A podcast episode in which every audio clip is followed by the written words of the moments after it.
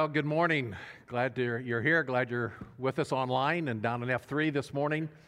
Um, you know, before we get into uh, our passage this morning, uh, I think uh, something should be said about last weekend with Follow the Star. And um, it was a great weekend. God provided a super time. Um, over 6,300 people uh, joined us as they came through, something close to 2,000 cars and hundreds of you FBCers uh, participated.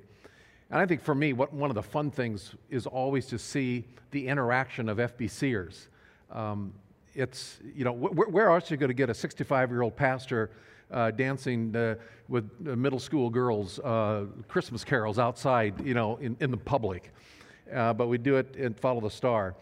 And just older people with younger people and people who don't know each other, and just that whole um, interaction of the body of, of Christ uh, to present the, the compelling message of the gospel to this community. It's just, a, it's just an encouraging time. So, thank you to everyone who participated and uh, prayed about it and used your gifts and, and your, your not so gift, giftedness to uh, just have fun and present the good news uh, to this community. Um, I think it, it, just says something about the resiliency of, uh, of the body of Christ that, in spite of some challenging times, you, you back up, you rethink, you do something different, and um, we have a passion to proclaim the good news of Jesus. So that's, um, that's, what, we're, that's, that's what we're about. And um, thank you for everyone who participated. Great time. Mr. Henry F. Potter, hands down, the most unliked, unlovable, despicable person in Bedford Falls, right? Very rich, very greedy, surly, mean. Well, if you've seen the movie It's a Wonderful Life, you know what I mean, right? Well, what's your point, Mr. Potter? My point? My point is I want to hire you. Hire me? Yeah, I want you to manage my affairs, run my properties. George, I'll start you out at $20,000 a year. $20,000 a year? You wouldn't mind living in the nicest house in town? Buying your wife a lot of fine clothes? A couple of business trips to New York a year? Maybe once in a while Europe? You wouldn't mind that, would you, George? Would I? You're not talking to somebody else around here, are you? You know, th this is me. You remember me? George Bailey. George Bailey. George Bailey, whose ship has just come in. Provided he has enough brains to climb aboard. Holy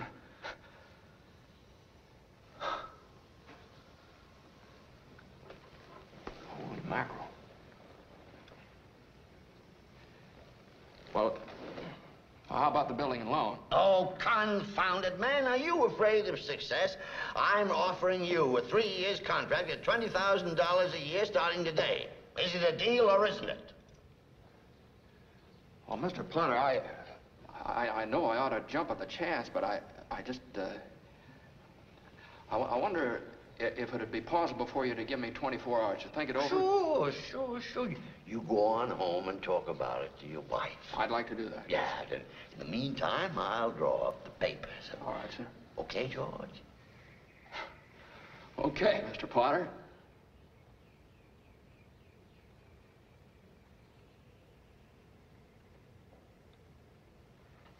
Right. Oh. Um, no, no, no, wait a minute here. Wait a minute. I don't need 24 hours. I, I don't have to talk to anybody. I know right now. And the answer's no, no. Doggone it. You, you sit around here and you spin your little webs and you think the whole world revolves around you and your money. Well, it doesn't, Mr. Potter. In the, in the whole vast configuration of things, I'd say you were nothing but a scurvy little spider. You... And that goes for you, too. And it for you, too. Every town probably has uh, Mr. Potter. Uh, they live, you know, grandiose lives of insignificance. Uh, they don't have any friends, a lot of enemies. And uh, typically they're, well, they're just very lonely, very lonely. Um, the town of uh, the biblical city of Jericho was no different. Jericho was, um, was a, a town that had a Mr. Potter too, and his name was Zacchaeus. You remember the story? If you've been in church uh, growing up, you always knew about the wee little man who climbed up in the sycamore tree, right? Well, it's found in Luke chapter 19. So take your Bibles and turn with me to Luke chapter 19 this morning as we find out about Zacchaeus. Luke chapter 19, verse 1 through 10. The first couple verses uh, kind of sets the, the, the, the setting, the scene. He entered Jericho, Jesus entered Jericho and was passing through, and there was a man called by the name of Zacchaeus who was a chief tax collector, and he was rich. Uh, Jesus is on his way to Jerusalem. In fact, he's on his way to be crucified. This is towards the end of his ministry life. Last stop was Jericho, about 15 miles outside of uh, Jerusalem. And Jericho was a significant uh, city. Uh, it was located, it was a very ancient city, of course, and it was located on that Transjordanian highway, the chief highway that ran from the north all the way down into Egypt. Um, very significant uh, city, uh, very wealthy city because um, of its location. And uh, it was a great city for a, a, tax collector because on that Transjordanian highway, uh, they put up a, a, custom booth to collect taxes from people going through. So everybody coming and, and going would have to pay a tax. And you could get very, very wealthy as a tax collector. Well, notice Zacchaeus, it says, was a chief tax collector.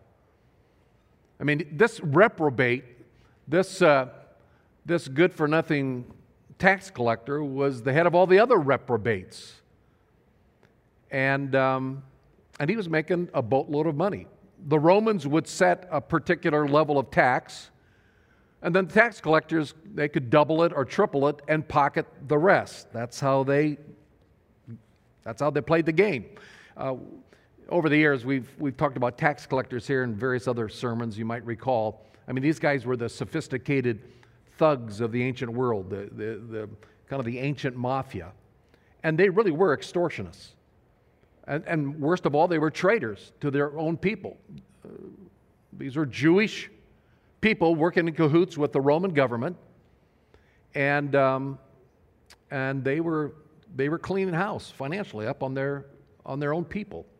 Um, they, were, they were hated. They were mentioned in the same breath as murderers and thieving. They were, they were scurvy little spiders, and everybody hated them. Zacchaeus was a chief tax collector. He was in charge of it all. And it says there, and he was rich. No kidding. That's kind of an understatement. The chief tax collector in Jericho on the Transjordanian highway, he was extremely rich. By the way, that's kind of a that's a, that's a poke in the eye to the religious leaders of the day. Um, because in their theology, wealth and riches was an indicator that you were uh, righteous, that you were uh, in good with God. And here was Zacchaeus, uh, an obvious, worthless, hell bound sinner who was very rich. But not only was being rich a poke in the eye to the religious leaders, uh, his very name also was. You see, Zacchaeus means the pure one or the righteous one. It's like, you got to be kidding me. The righteous one. Now, don't let his name fool you, because if there was anyone who deserved hell, it was Zacchaeus. Um, in fact, if God would have brought a lightning bolt and fried the guy right on the spot in his custom tax collecting booth, there would have been great rejoicing in all of the city for the wicked uh, chief tax collector had died. But God had other plans for Zacchaeus. Keep reading in the passage, verse 3. Zacchaeus, it says, was trying to see who Jesus was and was unable because of the crowd, and he was small in stature. Two other things we learned here about Zacchaeus something was compelling him to want to see Jesus. He was very motivated to try to find out about Jesus. The second thing we know about him is that he was small in stature, he was a short guy. So, verse 4 he ran on ahead. He climbed up in a sycamore tree in order to see Jesus, for he was about to pass through on that way. Um, this, was, uh, this was highly unusual. Uh, Kenneth Bailey, in uh, his book entitled Jesus Through Middle Eastern Eyes, uh, explains it this way For undisclosed reasons, Zacchaeus wanted to see Jesus. Now, to fulfill that intense desire, he carried out two highly unusual acts. He ran and he climbed a tree. And Bailey writes Middle Eastern adults do not run in public if they wish to avoid public shame. And furthermore, powerful rich men do not climb trees at public parades anywhere in the world. Zacchaeus breaks with his culture both by running and by climbing a tree. I mean, this guy was highly motivated. He wanted to see Jesus, and he was willing to break with public decorum to do it. Now, we don't know for sure why. Maybe, you know, we don't know the, the background of the story. Were there tax collecting friends of his who had met Jesus before? I mean, Jesus had a disciple, right? Matthew, who was a tax collector. Uh, did, did, did he hear about the wonderful things he had done? I mean, why would this guy who was so well situated in life care to see Jesus?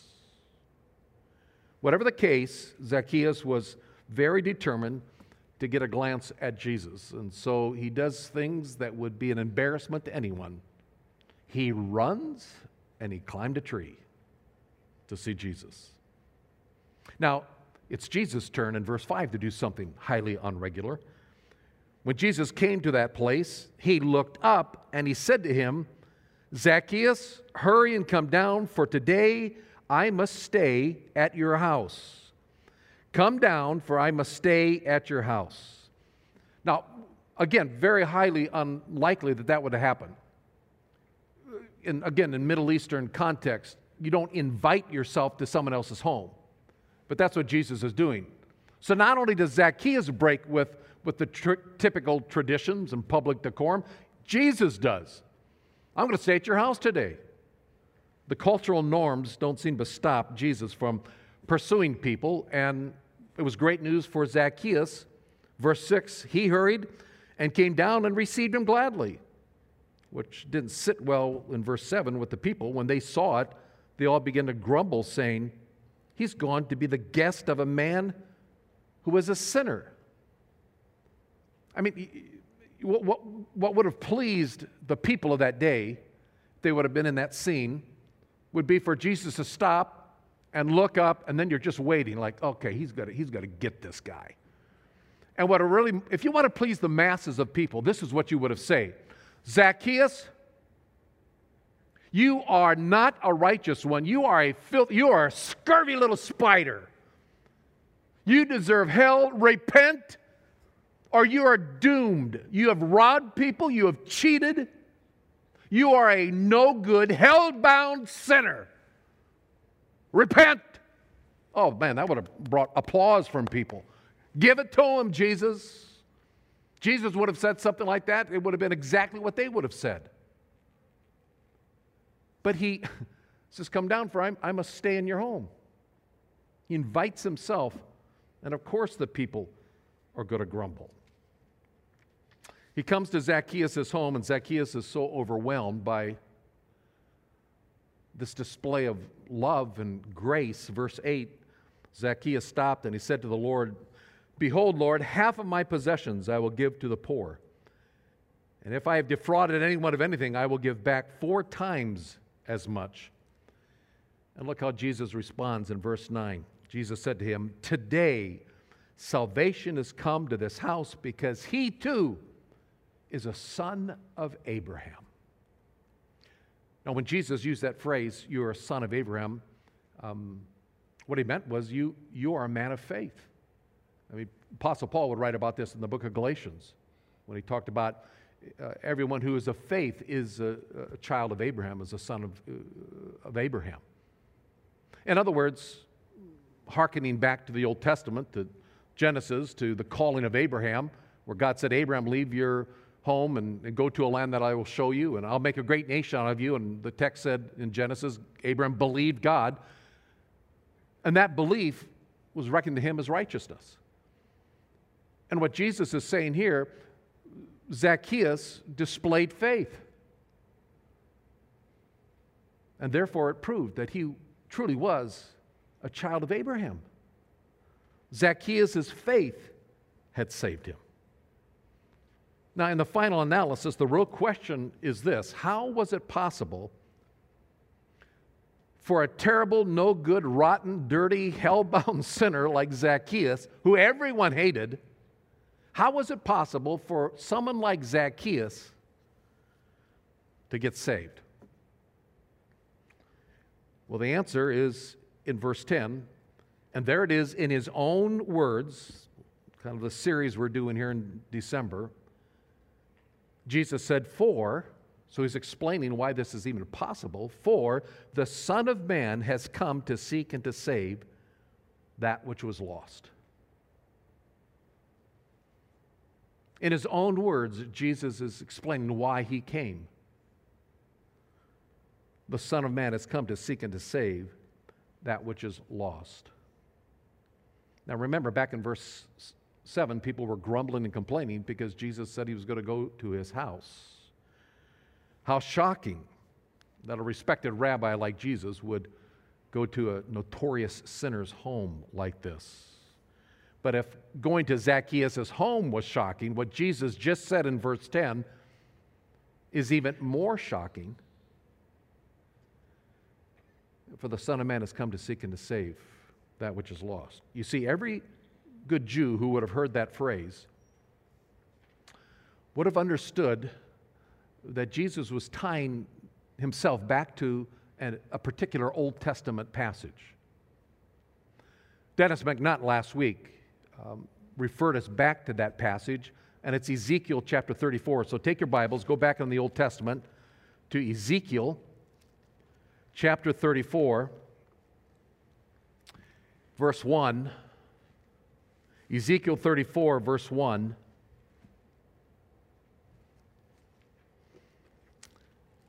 Then the word of Jehovah, the Lord, came to me and said, Son of man, verse 2, prophesy against the shepherds of Israel. Prophesy and say to those shepherds, Thus says the Lord God, Woe, shepherds of Israel, who have been feeding themselves. Should not the shepherds feed the flock? You eat the fat, you clothe yourselves with the wool, you slaughter the fat sheep without feeding the flock. Those who are sickly, you have not strengthened. The diseased, you have not healed. The broken, you have not bound up. The scattered, you have not brought back, nor have you sought for the lost. But with force and with severity, you've dominated them. They were scattered for lack of a shepherd. They became food for every beast of the field, and they were scattered. Verse 6 My flock wandered through all the mountains and all and every high hill.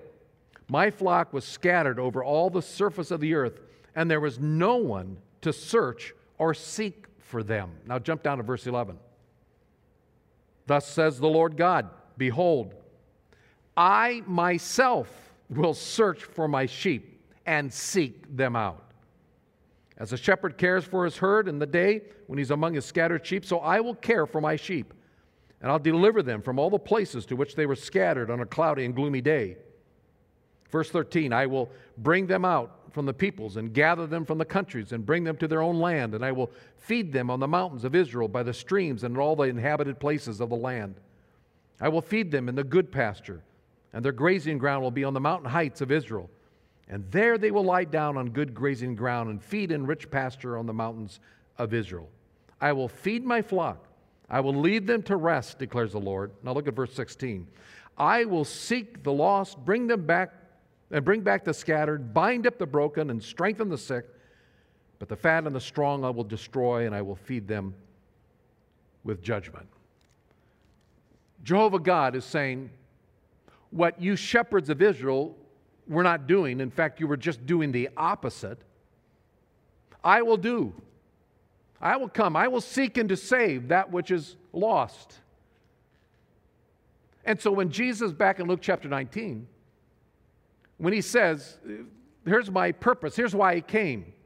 The Son of Man has come to seek and to save that which is lost. Boom, right back to Ezekiel 34. Everybody would have understood that.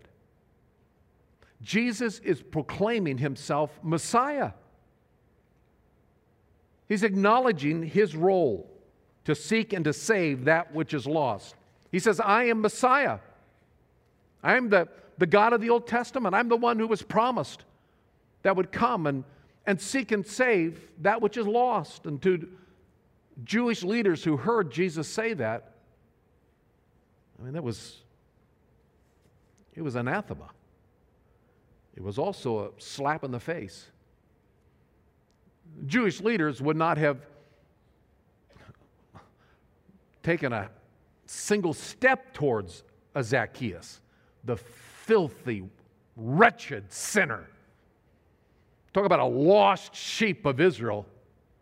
To hell with such a one. And Jesus says, I've come to seek and to save that which is lost.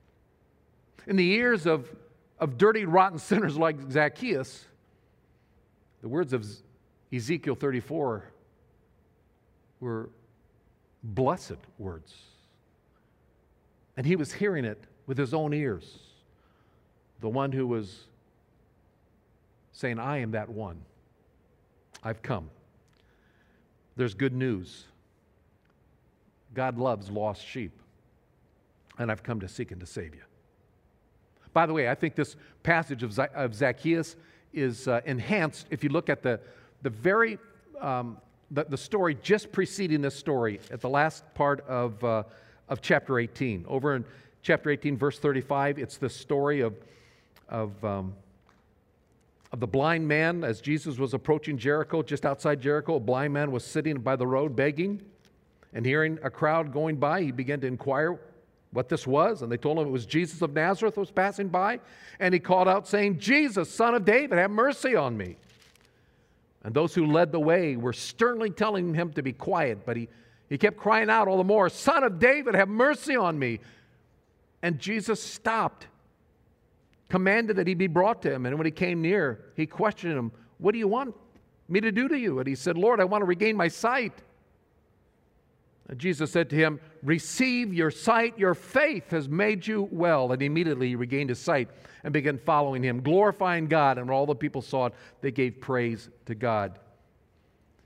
There was no one more oppressed, there was no one more in the, in the clutches of, of darkness and poverty than this blind Bartimaeus.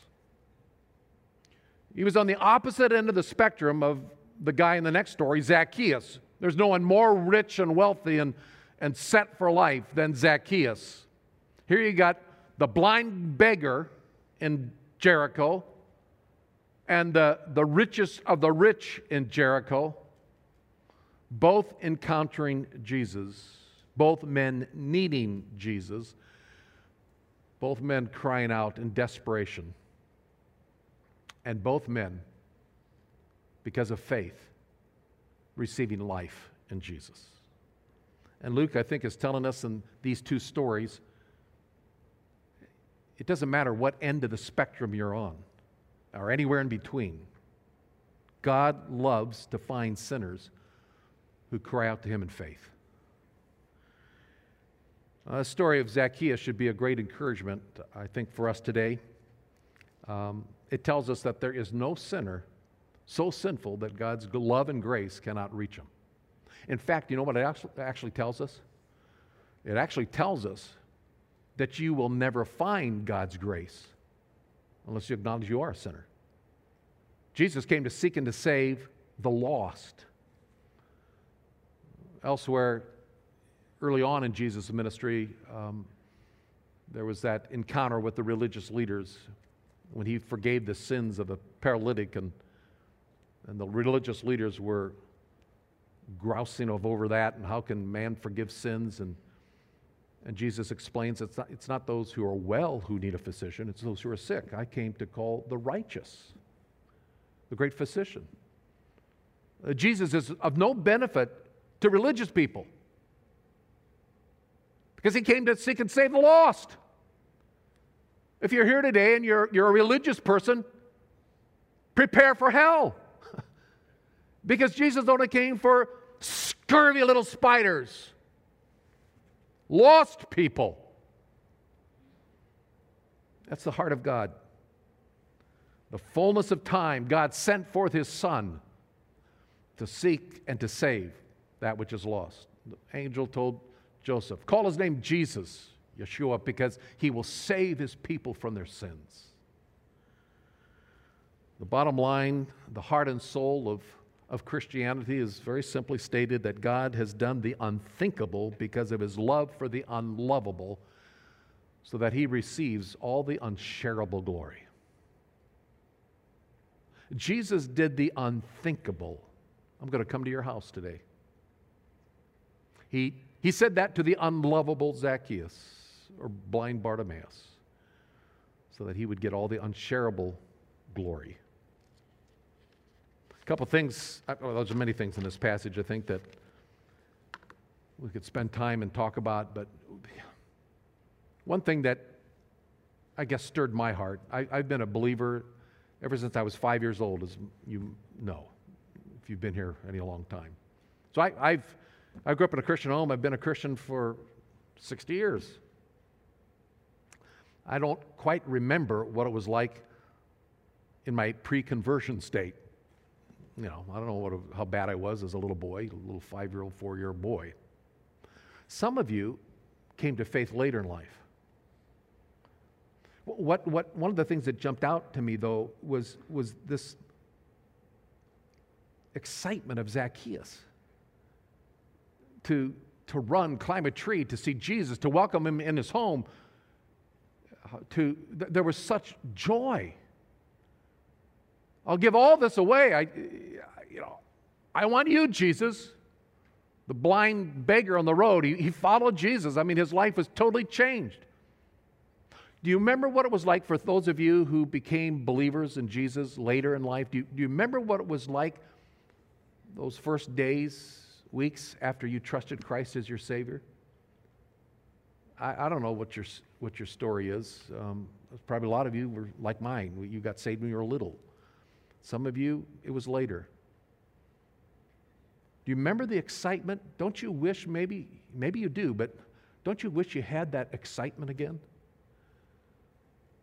Like Paul tells his young faith, his child in the faith, Timothy, in 2 Timothy 1, he said, kindle afresh the gift of God which was given to you. Light the, fan the fires, fan the flames again.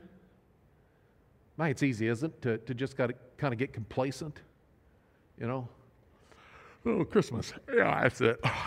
the birth of Jesus. Christmas! God so loved the world, he sent his son. Woohoo! fan the flame. This is the greatest story we could ever share. And does it stir you up? Think back to when you first trusted Jesus as your Savior.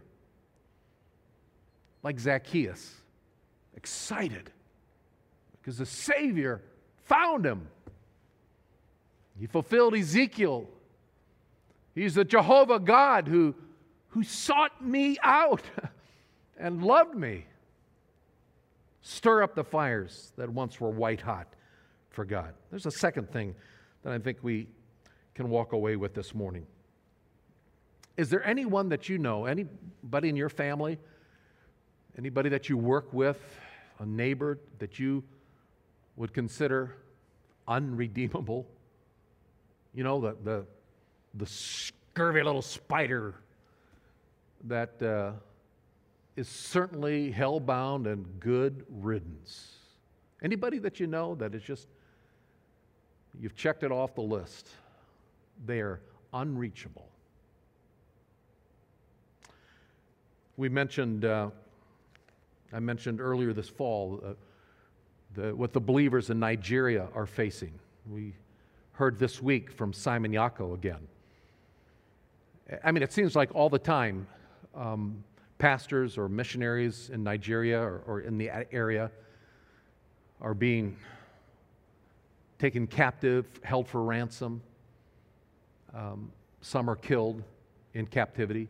The Boko Haram, these Islamic groups, the Fulani herdsmen, they, they capture people and they hold them for ransom. And seems like uh, we're getting reports all the time from Simon saying, hey, please pray, p- please pray. And uh, back in October, there were four missionaries that were taken and their wives. And now, praise God, they were released, uh, but we heard again some more were taken. Uh, but in, uh, in the conversation uh, that our missions guy had this, this week with Simon, he said, shockingly, he said, You know, our people are, are actually praising God, and they're actually saying how, what, what a blessing it is that we can be captured by Islamist terrorists because that is the only way they may hear about Jesus. By the way, that interview is online. Go to our fbcva.life page, go to our um, ministries, the global, our global missions link, and it was just, it just put up on Friday. They, they just talked with them on Friday. Wonderful stories of faith. Unreachable. Boko Haram. And believers are saying, what a blessing to be captured so we can share the good news. Anybody in your life unreachable? The encouragement would be hey, don't stop praying because you see, that's exactly why Jesus came to seek and to save that which is lost. I shared months ago about um, my mother in law, Lisa's mom, who's lived with us for 13 years, who passed away in May uh, at almost 94 years of age for seven years in the thralls of dementia. A very, very good person, extremely religious. And all through the years that we were with her and, and Lisa, after she got saved, sharing and witnessing to her mom, it was always, you know, Mom, are, if you were to die tonight, do you know you're going to go to heaven? It was always, oh, yeah, of course. But why? Because I'm good. And she was. She was extremely good. And then a year and a half ago, in the clutches of dementia, a mind that was like childlike, Lisa again shared with her. And, in that time, it was like, I, I don't know if I am going to heaven. And Lisa was able to share the good news and lead her mom to the Lord. And, and she trusted Christ as her Savior an extremely religious, righteous, good person who God finally opened her heart to see she wasn't good. She needed a Savior. Jesus came to seek and to save that lost person. Now, juxtaposed against that was a friend of ours way back when, Sammy. Sammy Dalton was his name. This guy was a drunken Skid Row bum. No kidding. In fact, he found himself one day at the Pacific Garden Mission, inner city Chicago. They still do the, uh, a program on the radio called Unshackled, uh, the story of, of deadbeat bums and how they come to Christ. And Sammy found himself at the Pacific Garden Mission and he trusted Christ as his Savior. His life was totally changed. He became a flaming evangelist for Jesus. We, that's when we knew him. We didn't know him as a Skid Row bum a drunken bum, but we knew him after he got saved and he would tell this story and he led many, many people to the Lord. Both Lisa's mom and Sammy Dalton are in heaven. Opposite ends of the spectrum, very religious, very irreligious. Totally different stories, yet two miracles of eternal salvation. Jesus said, actually, in chapter 18, the chapter before the story of Zacchaeus, with man, things are impossible. With God, all things are possible. Never stop praying for that unreachable person. That person who may think that they are squeaky clean and on their way to heaven with their own good works, or that person who is an absolute reprobate. God came to seek and to save that which is lost. Because God is still doing the unthinkable, reaching and saving the unlovable so that he gets all the unshareable glory. He came to seek and to save that which is lost. That's what we celebrate Christmas about. This week, as you gather with family or friends, as you celebrate Christmas, who might Jesus be placing on your heart, on your mind? Is there a Zacchaeus in your life? Is there a blind beggar in your life? As we celebrate Christmas, let's not forget that's why he came to seek and to save that which is lost. You might be here today. Have you put your faith and trust in Jesus? Being here, obviously, you're religious. But have you put your trust in Christ? When you stand before God one day, He's not going to ask you how many times you went to church. He's not going to ask you, you know, how much money you gave, how, you, what good works you did. Did you try to obey the Ten Commandments? Were you honest in your business? Have you put your faith and trust in Christ and Christ alone? Have you transferred your trust off of yourself and onto Him and Him alone? You see, in that moment of faith, the free gift of eternal life is given. You become a, a child of Abraham, a person of faith. Have you put your faith and trust in Christ and Christ alone? Would you bow your head, please, in prayer? Father, thank you for sending your Son into this world, for dying on a cross, Lord Jesus, for paying the penalty of our sin, for doing all the work, for rising again on the third day and proclaiming good news of great joy. You are a Savior. You're the fulfillment of all the Old Testament promises. You've come to give life to give it abundantly to all who will believe in you. I pray, Father, that we'll kindle afresh the, the joy of that good news in our own life and we'll be encouraged to share it with anyone because no one is unreachable beyond, beyond your love, beyond your grace. No one is unredeemable. And so thank you, Father, for this, the season, this time that we can remember your great love. You came. You came to seek and to save that which is lost. You died on a cross for our sins. Thank you. In Jesus' name I pray. Amen.